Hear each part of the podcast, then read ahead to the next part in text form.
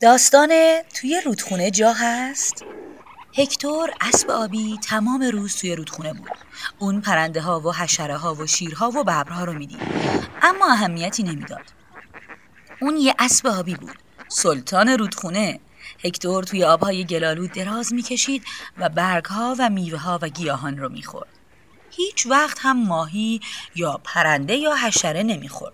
یک روز شیر اومد کنار رودخونه تا آب بخوره و هکتور رو دید.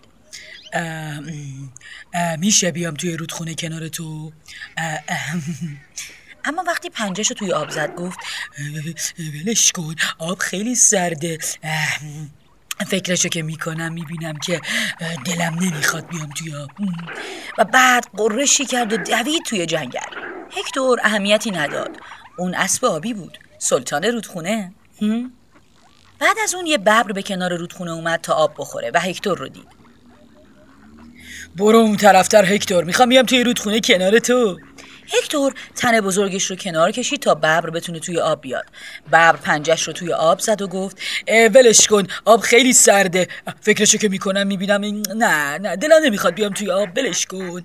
و بعد قرید و دوید توی جنگل. هکتور اهمیتی نداد، چون اون اسب آبی بود، سلطان رودخونه. بعد از اون یک حشره چاق قرمز اومد کنار رودخونه. هکتور میشه بیام توی رودخونه کنار تو؟ هکتور بدن بزرگش رو کنار کشید. حشره دوید توی آب. آب چقدر سرده، فکرشو که میکنم میبینم که واقعا دلم نمیخواد بیام توی آب، خدافظ. و بعد پرواز کرد و رفت توی جنگل.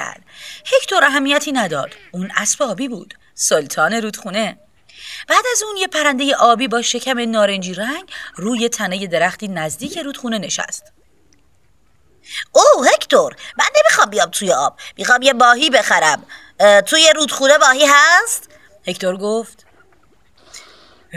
توی رودخونه یه عالمه ماهی زندگی میکنن.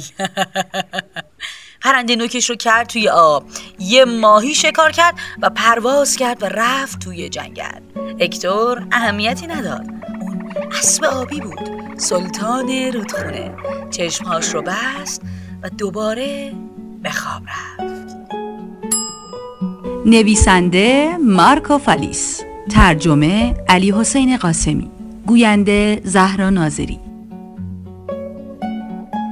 آوای کتابک کاری از مؤسسه پژوهشی تاریخ ادبیات کودکان. آوای کتابک بانگ ترویج است و ترانه، بانگ قصه است و افسانه.